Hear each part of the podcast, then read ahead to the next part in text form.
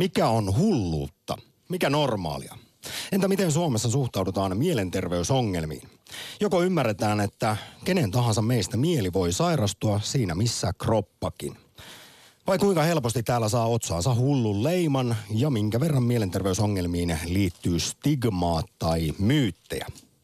Toisaalta arvon kuulija, miten sinä pidät huolta pollastasi ja psyykkisestä hyvinvoinnistasi tässä kuormittavassa nykyajassa? Muun muassa näitä asioita pohditaan seuraavat tunti aktissa. Studiossa tuottaja Korhonen sekä insinööri Putkonen, jotka me molemmat vielä sadan vuoden takaisilla hulluusluokituksilla olisimme joutuneet kauan sitten jo hoitoon ja hoitomuotona olisi kuulemma ollut eristys suljetussa kopissa vuosikausiksi. Moi. Onneksi menetelmät ovat aivan viime aikoina kehittyneet hurjasti liittyen mielenterveysongelmiin ja niiden hoitoon. Ylepuhe akti. Lähetä WhatsApp-viesti studioon 040 163 85 86 tai soita 020 690 001. Ylepuhe. Ylen nettisivulta löytyy muuten sellainen osio tosiaan kuin Hullujen hautausmaa, jossa on monta mielenkiintoista artikkelia hulluuden historiasta. Siitä, kuinka vielä esimerkiksi 1900-luvun alussa ihmiset joutu hourujen hoitolaan ja minkälaisia olivat sitten erilaiset hoitomenetelmät kovin moderneiksi ja hienoiksi ajatellut, kuten lobotomia, sähköshokki ja kestonarkoosi sekä sitten tuo eristys kyseiseltä hullujen hautausmaa-sivustolta osoitteesta yle.fi. Voi tehdä testin, jossa voi sitten laittaa sinne rakseja ruutuun, että mitä kaikkea omasta päästä löytyy erikoisia juttuja ja sitä kautta sitten saat suoraan 1900-luvun alun diagnoosin, että minkälaiseen, mikä on päässä vikana ja minkälaiseen hoitoon pääsee. Onneksi tosiaan eletään 2010-lukua vai, vai minkälaista se meininki tämän asian suhteen meillä Suomessa on? Siis se tiedetään, että joka toinen suomalainen kokee mielenterveyden häiriön jossain elämänsä vaiheessa. Ja vaikka stigma on vähentynyt, niin häpeäleima vaikeuttaa edelleen avun hakemista sekä ongelmista puhumista ja selviämistä. Jopa 70 prosenttia esimerkiksi masennuspotilaista Suomessa salaa tilansa. Usein siitä syystä, että pelkäävät erityiskohtelua tai sitten syrjintää. Ja lähes joka kolmas suomalainen masentunut kertoo joutuneensa välttelyn kohteeksi. Joka neljäs puolestaan jättää hakematta työtä ja yksi viidestä masentuneesta ei hakeudu tai vastaanota opiskelupaikkaa syrjinnän pelossa. Tänään liikutaan mielenterveysaktissa kolmella erilaisella, mutta tärkeällä teemalla.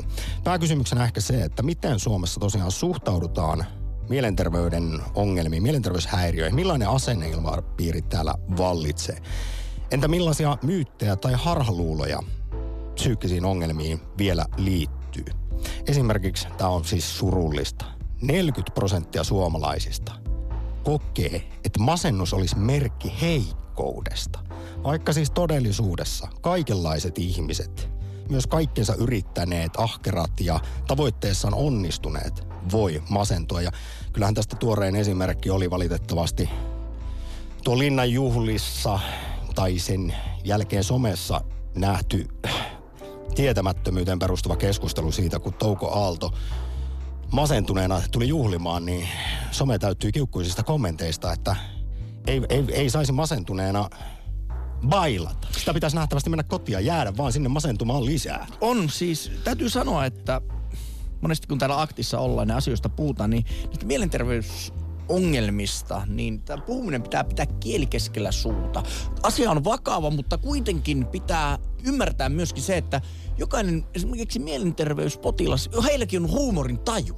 Sitä ei pidä niin kuin millään tavalla ajatella, että ihmisellä ollaan polvi vikana, niin kyllä hänelle voi kertoa polvivitsin, mutta se pitää tehdä hyvällä maamulla. Pitää osata ymmärtää myöskin se, että että me emme täällä koskaan halua ketään rienata, mutta asioita voidaan käsitellä myöskin kepeästi. Mutta tämä nyt esimerkiksi hyvin kuvastaa tämä tieto juuri tuota, mistä puhuit, että jos 70 prosenttia vaikkapa masennusta sairastavista salaa tämän tilansa esimerkiksi siksi, että joutuvat, siis heitä aletaan kohdella eri tavoin. heihin suhtaudutaan eri tavoin.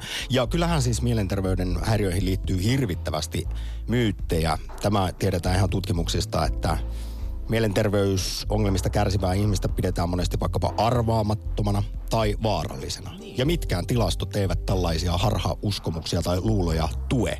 Itse asiassa mielenterveysongelmaiset joutuvat enemmän itse väkivallan uhriksi kuin että he olisivat vaaraksi muille. Ja mitä minä noita mielenterveysihmisten blogeja luin, niin yksi ihmis, tai yksi ryhmä, joka on käynyt heidän kimppuunsa, niin on ainakin mielestäni tällaisten pseudotieteellisten ja ravitsemustieteellisten, tai ainakin niiden nimissä toimivat ihmiset. Esimerkiksi no onhan meillä ollut tämä frenologia, jossa pään kuhmuista katsotaan ihmisen mielenterveyttä, mutta tämän ravinnon tai erilaisten lisäaineiden kauppa käy piristä mieltäsi ja ehkäisen masennusta ja sitä ja tätä ja tota niin – tai joku liikunnan suositus, että älä masennu, lähde lenkille, niin hups vaan, terveytesi, mielenterveytesi siitä kohenee. Ai ai, kuulostaa aika yksioikoiselta. Vaikka yleisesti sanotaan, että esimerkiksi termiä hullu tai hulluus pitäisi välttää, koska se voi vaan lisätä sitten stigmaa eli häpeä leimaa, jota mielenterveysongelmiin liittyy, niin me perustelemme tänään kyllä tämän hulluus-termin käytön siksi, että meillä on mukana aktissa 12 saakka myös tämä mielenkiintoinen, kiehtova ja, ja karmiva, makaberi historiallinen konteksti ja perspektiivi asiaan. Pari vuotta sitten nimittäin tuolla Lapinlahden entisessä mielisairaalassa tutkijatohtori Sanna Tirkkonen Helsingin yliopistosta, joka on tutkinut hulluuden historiaa, piti saman nimisiä luentoja ja olin yhdellä, yhdellä luennolla mukana, haastattelin Sanna Tirkkosta. Häntä kuullaan vielä tänään, miten siis aivan barbaarisillakin tavoilla on ensinnäkin psyykkisiä ongelmia hoidettu vielä siis kirkkaasti 1900-luvun puolella. 1960-luvulle astikin Suomessa iloisesti tehtiin lobotomia leikkauksia. Ei mitään leikkauksia ole, kun työnnettiin jääpiikki silmän kautta otsalohkoon ja sillä lailla. Ja, ja hän myös sitten kertoo siitä, että kuinka se on ollut hyvin aina totta kai kulttuurisidonnaista, mutta aikasidonnaista, että mikä on määritelty edes psyykkiseksi ongelmaksi. Ja näinhän se on siis mennyt, että koska psyykkisten sairauksien luokitukset on ollut kautta historian oireperusteisia, eikä aina perimmäisiä syitä ole tiedetty näihin ongelmiin, kuten ei usein vieläkään tiedetä, niin ihmisten yhteisö on sitten tehnyt oireista aina omat johtopäätökset, että mikä on ollut milloinkin hulluutta ja mikä ei. Ja tosiaan ajan saatossa hulluudeksi on nimitty mitä erilaisimpia ilmi, il, ilmiöitä hoidettu sitten mitä karmeimmilla keinoilla. Näistä kuullaan aivan varmasti tässä lähetyksessä vielä ja mainittakoon, että erityisesti tästä näistä barbaarisista hoitokeinoista ja sitten hyvin arveluttavista diagnooseista ovat joutuneet kärsimään naiset. Kyllä. Koska sitten taas miehet ovat olleet niitä, jotka ovat aivan erityisesti diagnooseja tehneet. Heti jos nainen on ollut vaikkapa vaatinut itsenäisyyttä tai ollut yhtään kevytkenkäinen, niin se on hysteriaa. Laitokseen. Seilin saarelle tai Lapin Lahteen. Näin on vielä 1900-luvulla, sata vuotta sittenkin kovin, kovin toimittu. Ja kyllähän Sigmund Freudkin itse arvioi niin, että mielenterveys tarkoittaa sitä, että kyky rakastaa ja kyky tehdä töitä. Siitähän on kysymys, että pystyy lisääntymään, mutta myöskin pystyy olla tuottava, hyvä veronmaksaja – joka tuo siihen yhteiseen pottiin lisää hyvää, niin siitä tietää, että onko ihminen terve mielenterveydeltään vankkumaton, järähtämätön. Joo, Freudin mukaan normaali ihminen määritellään siten, että jos hänellä on kyky rakastaa ja tehdä töitä, mutta nykyään itse asiassa maailman terveysjärjestö määrittelee WHO mielenterveyden sellaiseksi hyvinvoinnin tilaksi, jossa ihminen pystyy näkemään omat kykynsä ja selviytymään elämään kuuluvissa haasteissa sekä työskentelemään ja ottamaan osaa yhteisönsä toimintaan. Ja WHO myös muistuttaa, kuten myös Suomen mielenterveysseuraa, että mielenterveyttä voi oppia vahvistamaan, vaikkei mitään häiriöitä päällä juuri olisikaan. Ja siitä päästään vielä aktin yhteen teemaan. Halutaan tietää, rakas kuulija, että miten sinä pidät huolta pollastasi, psyykkisestä hyvinvoinnistasi? Millä pysyy pää kunnossa tässä kuormittavassa nykyajassa? Kuinka lataat lanttuasi tai pidät sen tuoreena? Kyllähän tilastot tässäkin suhteessa aika surullisia on, paljonko Suomessa on vaikkapa sitten työuupumusta ja totta kai masennustakin ja kuten alussa mainitsin, joka toinen suomalainen kokee mielenterveyden häiriön jossa elämänsä vaiheessa. Mutta ehkä pääkysymyksenä tänään miten Suomessa ylipäätään suhtaudutaan mielenterveysongelmiin, millainen asenne ilmapiiri täällä vallitsee. Toisaalta, miten sinä, rakas kuulija, pidät huolta henkisestä, psyykkisestä hyvinvoinnistasi eli pollastasi? Yle Puhe. Akti. Soita 020 690 001. Lähestymistavat ovat moninaiset lähetykseemme. Puheluita totta kai otetaan vastaan, mutta myöskin WhatsApp-viestejä. Ja myöskin WhatsApp-ääniviestejä on mahdollisuus lähettää, jos näikseen haluaa. Sekä Instagramissa muuten kysytään, että kuinka pidät huolta mielenterveydestäsi, niin sitäkin kautta voi ottaa yhteyttä. WhatsApp-viesti äh, Erkki Kaivikone, Kaivinkoneesta kirjoittaa, Touko Aalto ja me muutkin pitäisi muistaa erottaa masennus ja vitutus. Ja tämähän on ihan totta siis, että jotkut, jotka vähättelevät masennusta, niin luulet, että tässä nyt on vain jonkun ihmisen normaali ahdistus elämän ruuhkavuosiin, elämän solmukohtiin, joka on ihan normaalia. Mutta sitten kun aletaan puhumaan oikeasti diagnosoituneesta masennuksesta, niin siinä ei enää omat valinnat auta, vaan ihminen on toimintakyvytön. Se on sairaus. Se on sairaus ja Vitutus sitä ei pitäisi ei vielä ole ehkä Vaikka siihenkin voi kuolla kyllä. Mutta, se, kyllä totta sekin. mutta tämä on oikeasti tosi tärkeää ymmärtää se, että kysymys on sairauden tilasta, johon ihmis- ihmisen omalla valinnolla ei sinällään ole merkitystä. Ei, mutta silti tämä on ihan karmea, miten tosiaan Suomessa ajatellaan, että 40 prosenttia luulee, että masennus on merkki jostain heikkoudesta tai laiskuudesta. Tätä on ihan tutkittu niin paljon kuin vaan, vaan voidaan. Ja kyllä tämmöinen niin kuin yleinen ajatus, että ihminen on jotenkin heikko, kun hän menee sairastumaan. Vaikka se voi olla se sinun rakkaimpasi siinä vierellä, vierellä tai lapsesi tai työkaverisi, joka on aina iloinen ja pirteä, niin hän on voinut sairastua masennukseen. Noin 9 prosenttia väestöstä tällä hetkellä sairastaa masennusta ja sitten taas vakavasta masennustilasta vuoden aikana kärsii aikuisväestöstä ainakin 5 prosenttia. Ja kyllä se niin on, että masennustilat on muuten naisilla puolitoista, jopa kaksi kertaa yleisempiä kuin miehillä. Sitten oman itse nimeä, siis Ari Oulusta, joka on nimennyt itsensä tänne soittaessaan varttihulluksi. Tervehdys. Tervehdys. Aina kun teillä on näitä tärkeitä aiheita, niin onhan se pakko kantaa kortensa kekoon. Tai eihän se mikään pakko ole, mutta velvollisuuden tunto. Eli kun soitat, niin se on laadun tae, että aihe on tärkeä. Ei se aina ole. Kyllä välillä soitetaan huumori edellä, mutta... Mutta aiheet on aina aktissa ihan parhaita. No ihan parhaita totta kai. Hei, niin, kolme lyhyttä tarinaa. Ja tota, yksi ammattikouluaikainen kaveri, kaveri havahtui jossain vaiheessa. Hän oli masentunut jo silloin kouluaikoina ja myöhemmin sain kuulla, että hän sitten kertoi olleensa hiukan huilimassa ja, ja havahtuneensa siihen, että kato, se oli viimeinen pisara, kun uusi prätkä, prätkä kaatui ja kolhiintui liikenneympyrässä ja siitä sitten kotiin ja piippu suuhun ja, ja, Ohoho. tuota, ja sitten soi puhelin. Ja hänellä meni keskittyminen siihen, siihen tota viimeiseen lääkintään ja, ja, tota, ja äiti soitti ja hän kertoi tilanteen ja, ja tota, joku sivullinen soitti sitten ambulanssin hakemaan pois, kun äiti jututti, jututti poikaansa ja, ja tota, nyt hän on onnellisesti syrjäytynyt sitten.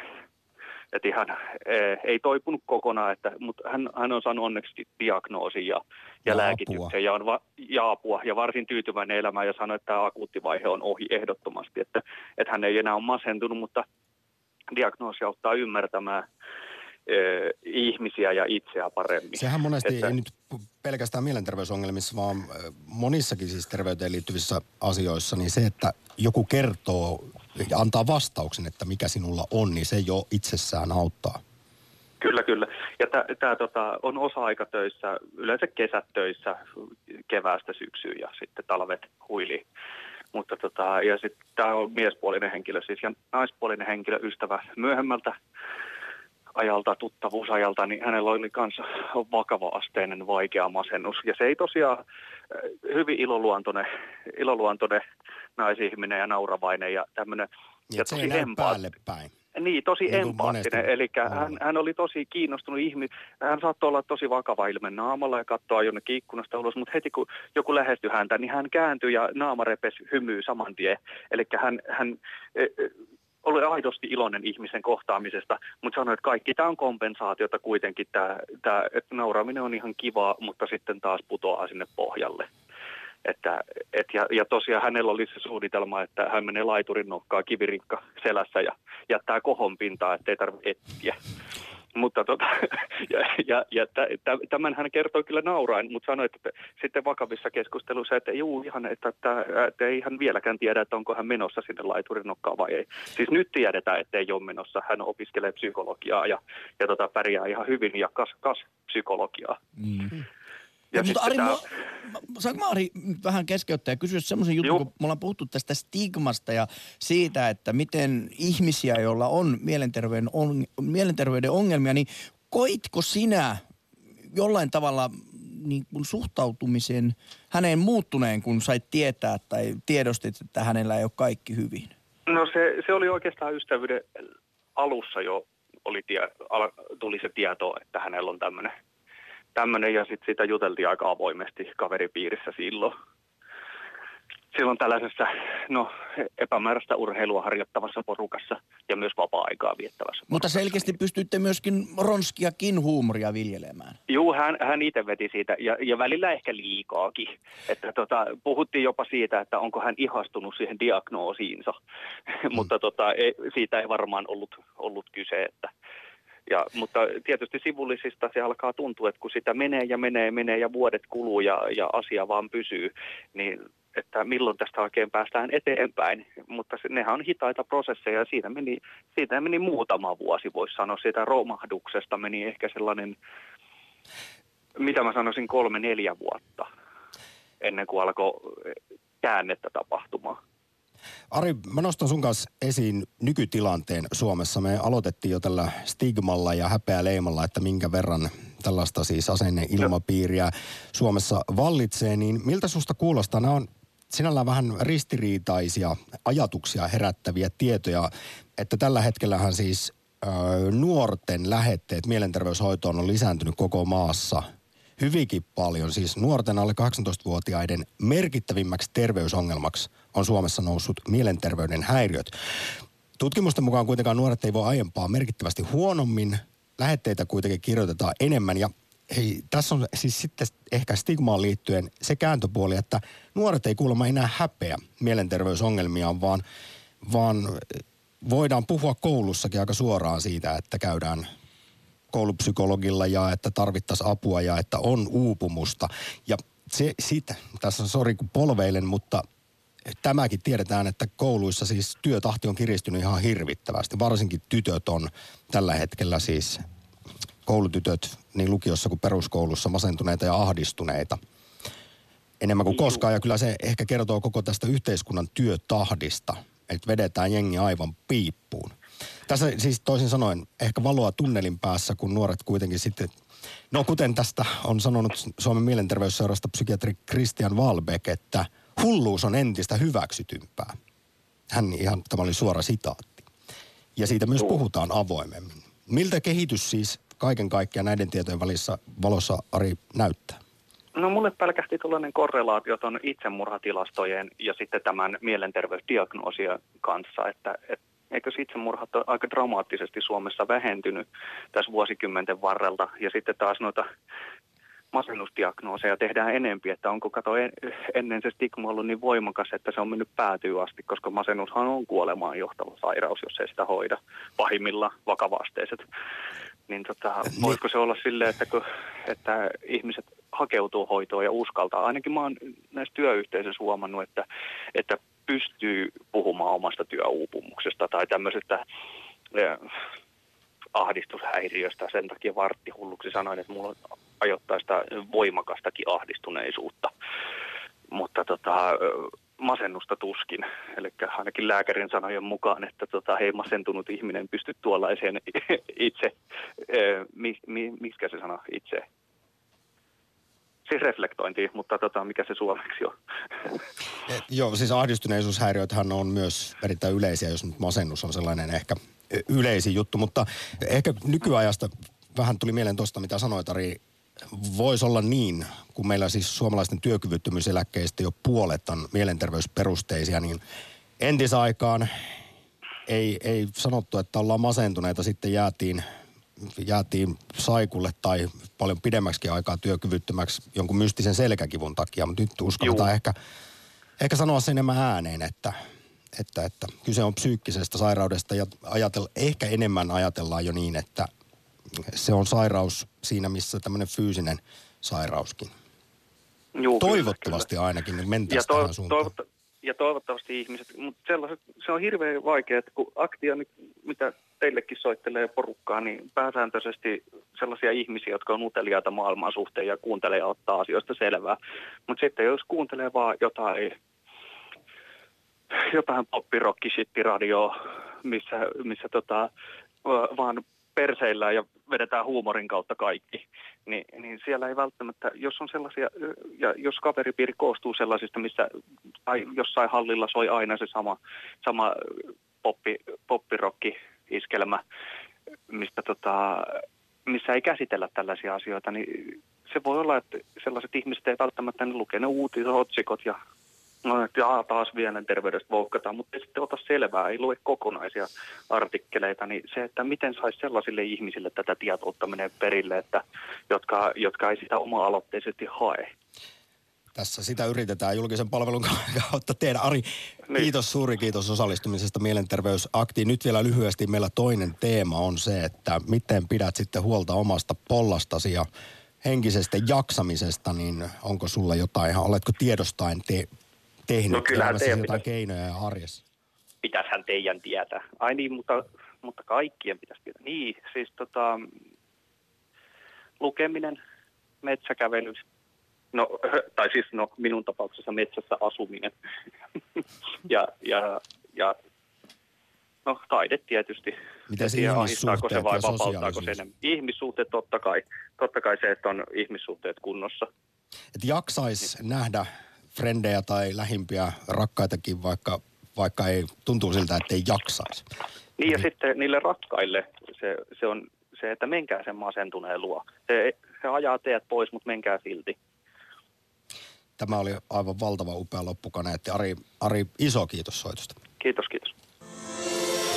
Ylepuhe akti.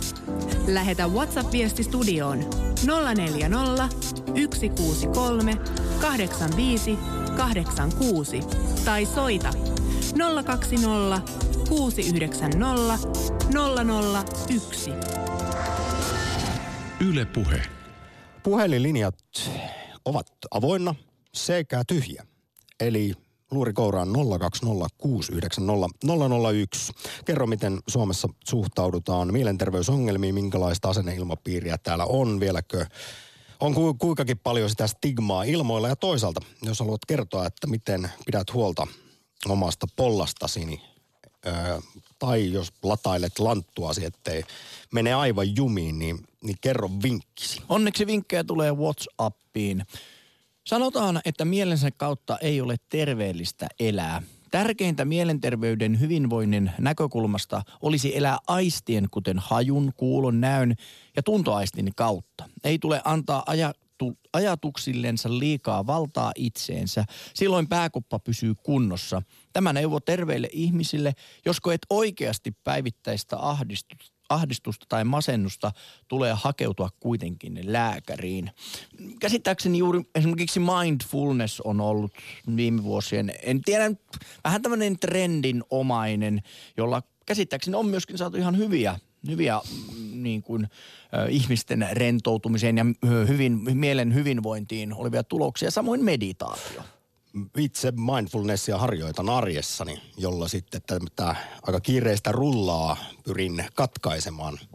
Yksi loistava keino mulla on se, että tiskaan ja kun näin sitten sen yhdenlainen mindfulness En, minä tykkään kanssa Näin puhtaan tiskipöydän ja kätteni jäljen. Se ehkä se itse asiassa on se tässä se tärkein. Kun asun kerrostalossa, että ei ole sitä omaa nurmikkoa, jota voisi mennä ajamaan ja siinä näkisi sen kätteisen jäljen. Kun muuten tehdään hieman tämmöistä abstraktimpaa työtä, niin se on tietynlaista mindfulnessia itselle, joka selkeästi siis rentouttaa ja, ja keventää mieltä. Ajattelessaanpa sitä kauhun päivää, jos hankkisit tiskikoneen, niin sinultakin tuo ilo vietäisiin pois. No kyllä täytyy sanoa, että vaihtaisin tämä ilo siihen ihan minä hetkenä hyvänsä.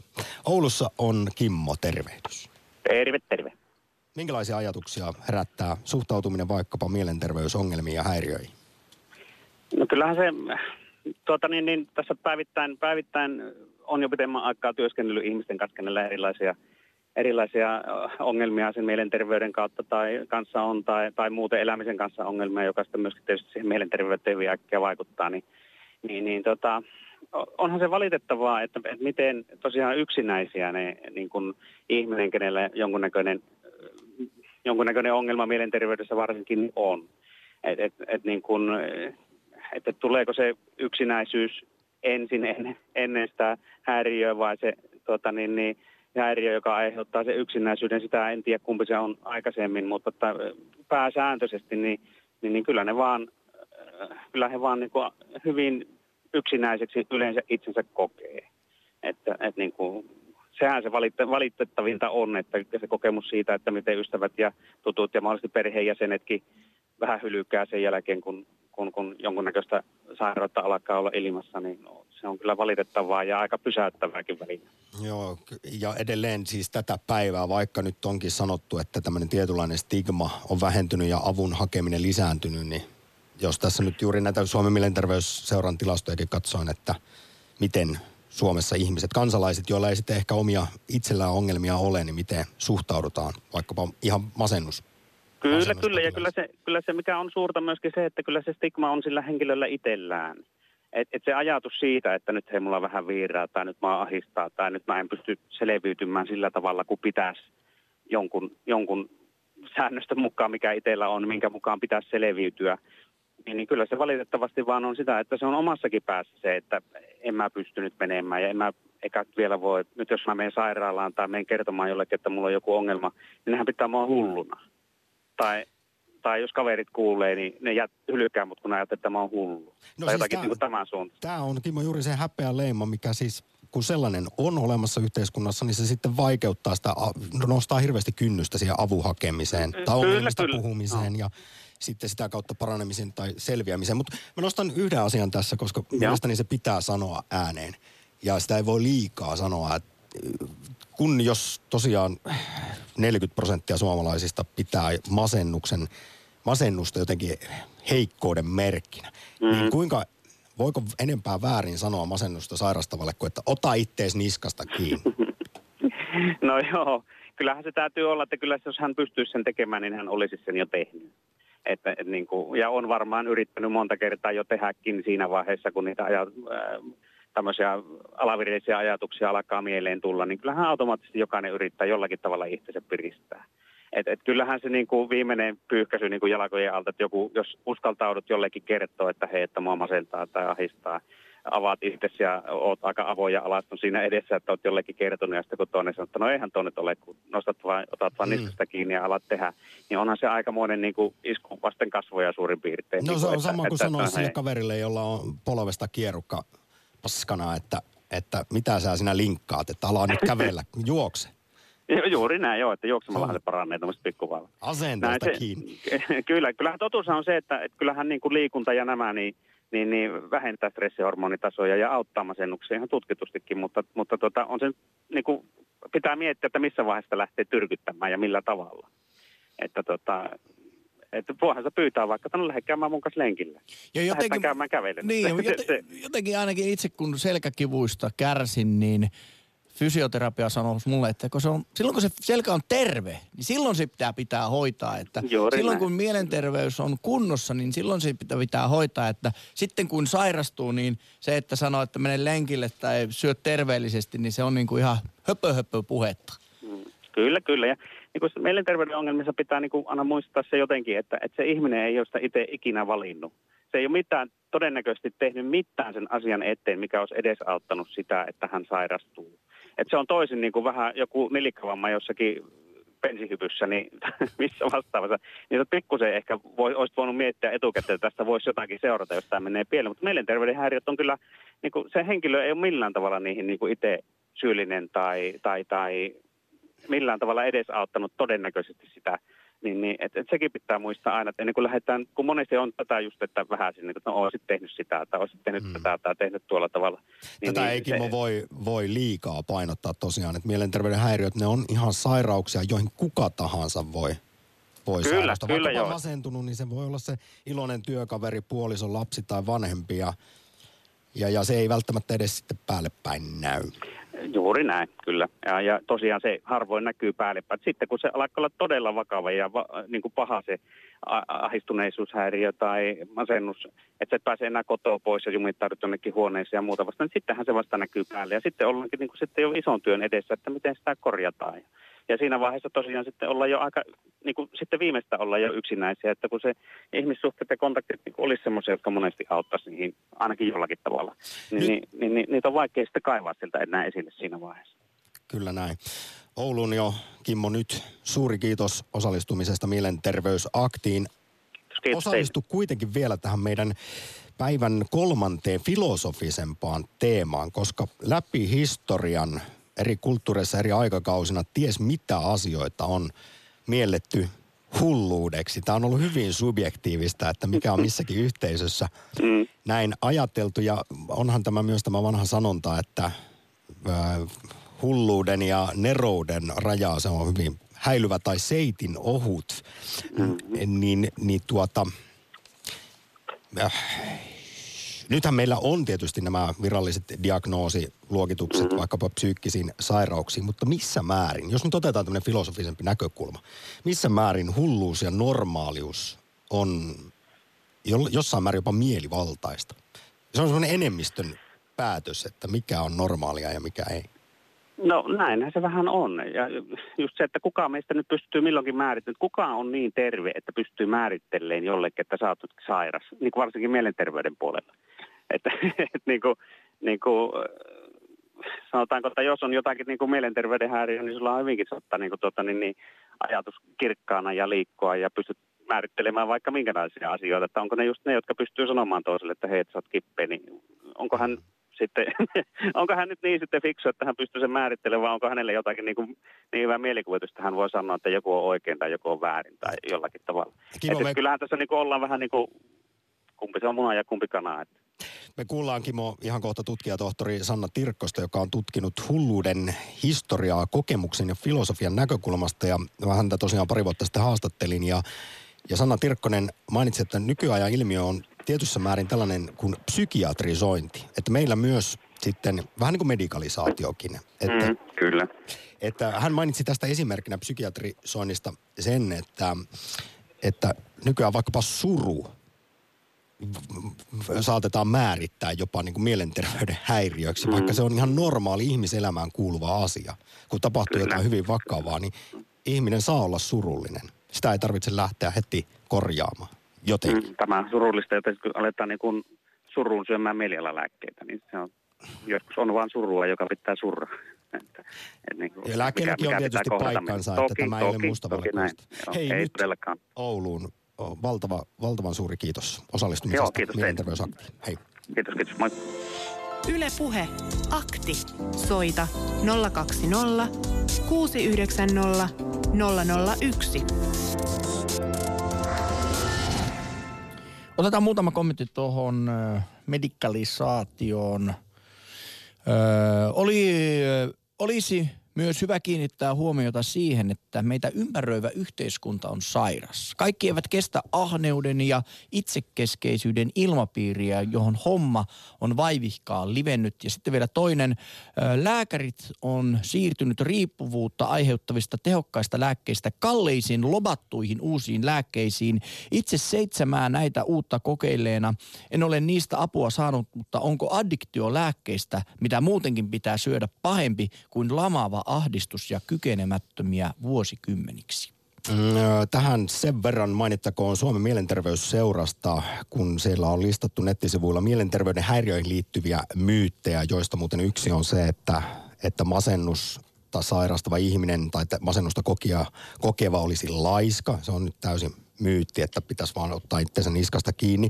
Yksi myytti on myös se, että psykoosis psykoosia kokeva olisi vaarallinen tai väke, väkivaltainen tai hyvin arvaamaton. No tämäkin on Suomen mielenterveysseuran mukaan ihan, ihan lähtökohtaisesti myytti. Ja tässä mainitaan myös nämä edellä viestissä no, esiin nostetut lääkkeet. Mielen lääkkeisiin liittyy Suomen mielenterveysseuran mukaan tällainen myytti, että niitä käytettäisiin turhaan ja liian paljon.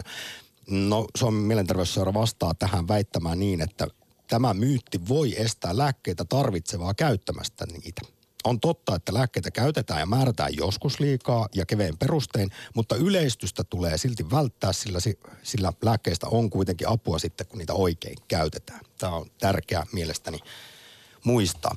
Ihan kohta otetaan lisää puheluita, mutta koska mainitsin tuossa tutkijatohtori Sanna Tirkkosen Helsingin yliopistosta, joka on tutkinut hulluuden historiaa, kysyin häneltä, kun pitkässä haastattelussa me pohdimme sitä, että miten eri aikoina hulluutta ja normaaliutta on määritelty. Kysyin häneltä myös, että onko hulluuden tai normaaliuden käsite nykyään laveampi vai kapeampi kuin entisaikana? Tämä liittyy vähän siitä, mm, siihen, mitä puhuttiin äsken oululaisen Kimmon kanssa. Kuunnellaan nopeasti Sanna Tirkkosen vastaus. Tämä onkin jännittävä kysymys ja mä en usko, että tähän on kyllä tai ei vastauksia olemassakaan. Että kyllähän meillä on toisaalta hirveän paljon enemmän suvaitsevaisuutta ja ymmärrystä joissakin asioissa, eikä samalla tavalla suljeta ihmisiä esimerkiksi yhteiskunnan ulkopuolelle jonnekin saarelle, vaikka mielisairaalahoitoon. Mutta sitten samaan aikaan meillä on tapahtunut jonkinlainen, sanotaanko psykiatrisoituminen sitä kautta, että näitä diagnooseja on niin valtava määrä. Ja silloin puhutaan tämmöisen yli, ylidiagnosoimisen ongelmista myös. Ja aina voi jotenkin miettiä sitä, sitä kysymystä myös, että, että ollaanko me kaikki tavallaan hulluja siinä mielessä, että me voidaan löytää itsemme niistä hyvin moninaisista luokituksista. Yle Puhe, akti. Sitten mielenterveysaktissa Vantaalle Sauli, hyvää päivää. Hyvää päivää. Minkälaisia ajatuksia keskustelua on herättänyt? No itse asiassa jännästi tuosta just tuohon esimerkiksi masentuneen, masentu, masennukseen ja muuhun liittyen. Meillä oli meidän kung fu-ohjaajan kanssa mielenkiintoinen keskustelu eilen tuosta ihan treenien lomassa asia siirtyykin masentuneen, masennukseen ja muuhun tämmöiseen vastaavanlaiseen. Tämähän on myös ilmeisesti aika pätevä tämmöinen psykoterapeutti ja sen takia puhuttiin masennuksesta.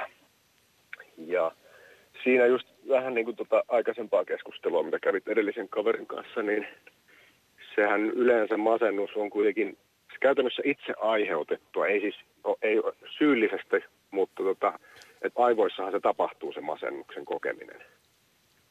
Ja oma se mieli on, on mie- sen. mielen sairaus, mutta sairaus kuitenkin. Ja itse asiassa semmoinen pieni kuriositeetti tähän. Nythän on havaittu, että kun suolistoa sanotaan toisiksi aivoiksi, koko ajan ymmärretään suoliston bakteeriston merkitys, niin tämäkin on huomattu, että tietynlainen lainausmerkeissä huono biomi, se massa, bakteerimassa suolistossa, niin sekin voi sitten vaikuttaa mielialoihin, päätöksiin, mutta myös masennukseen. Kyllä varmasti ja siis ihan varmaan yhtä paljon tuossa noin. Ja sitten just vähän hauskasti tuossa puhuttiin noista lääkkeiden syömisestä ja muistakin, niin tämä meidän sifu oli kuitenkaan sitä mieltä, että sitä tuommoista mielen aiheuttamaa sairautta pitäisi lähteä purkamaan ja hoitamaan sillä mielen, mielen hoitamisella. Eli niitä syitä, miksi se masennus on tullut, ei sitä lääkkeellä. Eikö yleensä Jotenkään- ajatella niin, että se on, ei ole joko tai, vaan se on sekä että toimivassa hoidossa sekä lääkkeet että sitten vaikkapa terapia?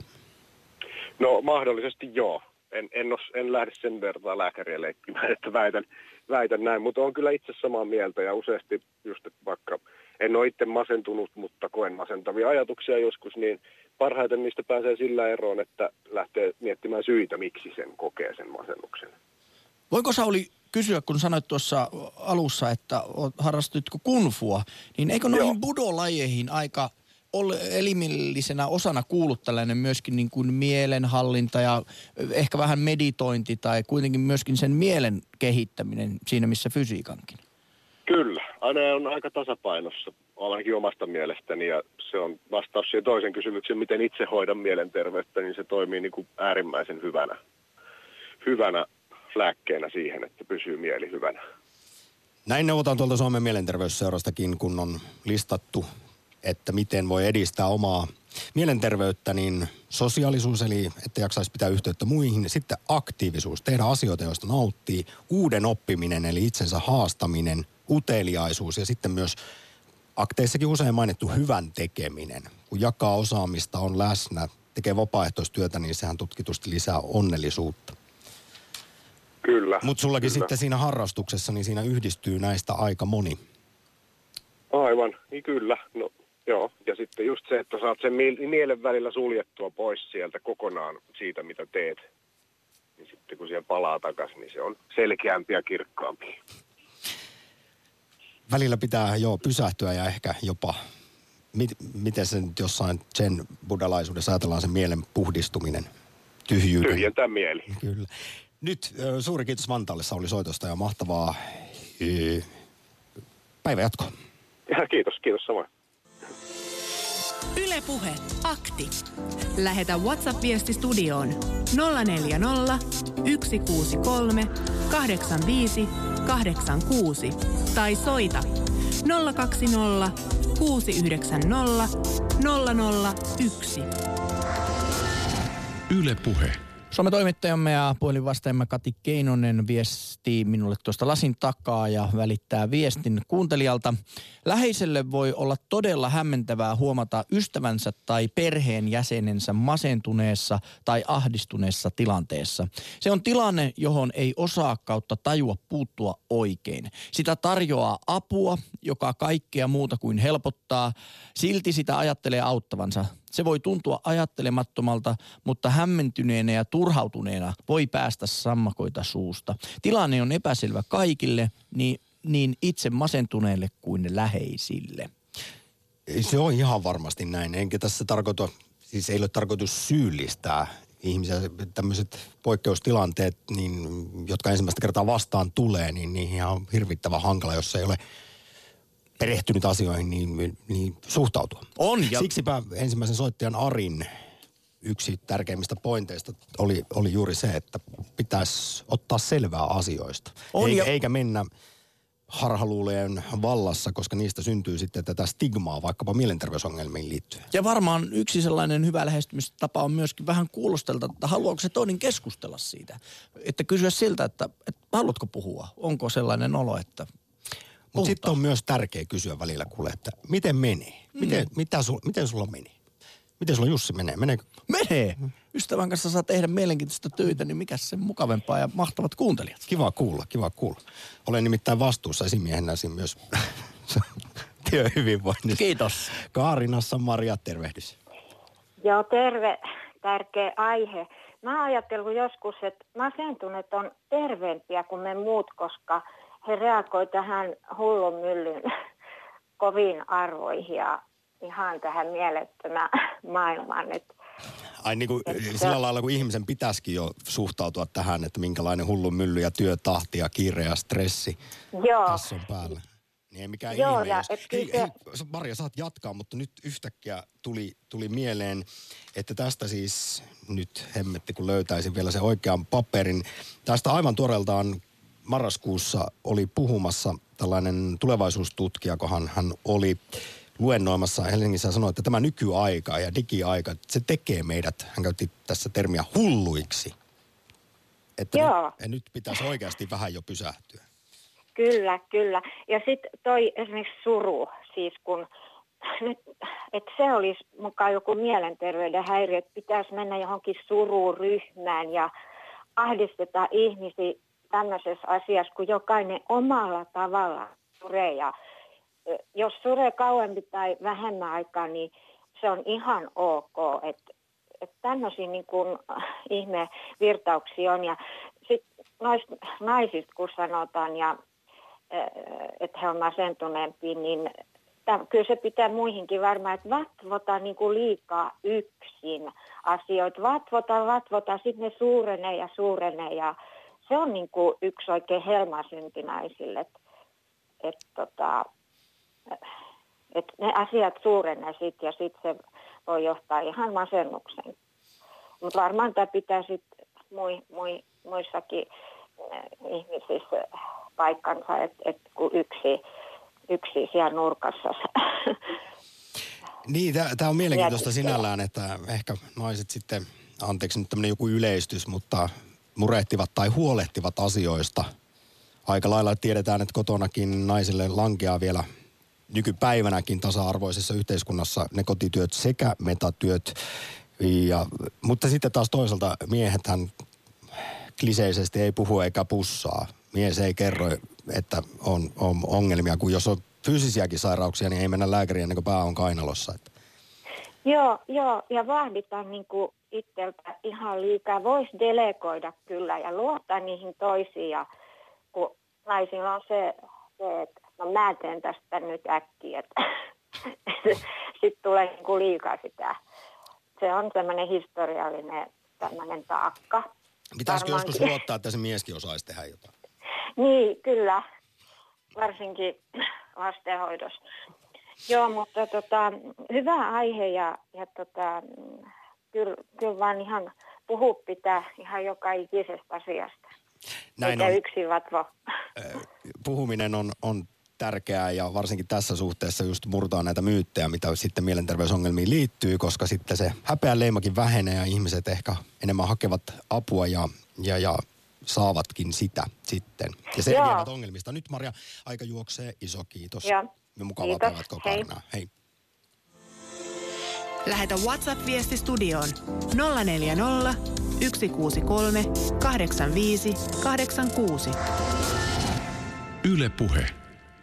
Ja tosiaan, koska puolen päivän uutiset lähestyvät, niin heilahdetaan heti pikaisesti pyörähtämään rouvan luona Espoossa. Tervehdys. Nyt jos Kati Keinonen tuolta kopista laittaisi meille puhelun pöytään, niin... Tai sitten mä otan Sokkola tästä, koska Katilla on kädet täynnä. Olisiko rouva Espoosta? Vai Kauko Nilsiästä? Minä olen rouva Espoosta. No et kuulostakaan heti ensimmäisenä Joo, ja Nilsiän kautta. mulle luvan puhua. Annoit mulle juuri äsken luvan puhua. Kyllä näin. Mutta Joo. toivon sellaista napakkaa kommenttia, koska kello Kyllä. on jo kuutta vaille puolen päivän. Joo niin kaikista paras masennuksen ehkäisy on juuri se, mitä te teette. Meidän pitää puhua toistemme kanssa. Mulla on kolme läheistä se ystävät tuttua ja yksi on ollut lääkityksessä ja nyt terve niin sanotusti. Ja mä kiitin häntä, mä olin yllättynyt, kun hän sanoi, että hän on ollut kaksi vuotta masentunut ja syönyt lääkkeitä ja uskoutui minulle, uskalsi uskoutua minulle, koska hän sanoi just tätä, että sinä olet se, joka välität ja puhut meidän kanssa. Ja mä oon itse kova huolehtimaan omaisistani ja ystävistäni, niin kuin olet varmasti huomannut. Tota, Tämä puhuminen auttaa, se mitä te siellä sanotte koko ajan meidän pitää etsiä ystäviä ja näitä, ketkä selvästi tarvitsee jotain. Puhutaan ja puhutaan itse avoimesti ja kerrotaan myös omista huolista, ettei kaikki luule, että meillä on vaan hirveän hyvin. Mm. Tämä oli mun asiani. Ja se oli hienosti kiteytetty. Iso kiitos Rova Espoosta soitosta. Kiitos. Yle Puhe, akti. Ja matkataanpa Espoosta sinne Nillisiään, jossa tosiaan Kauko meitä odottaa. Tervehdys.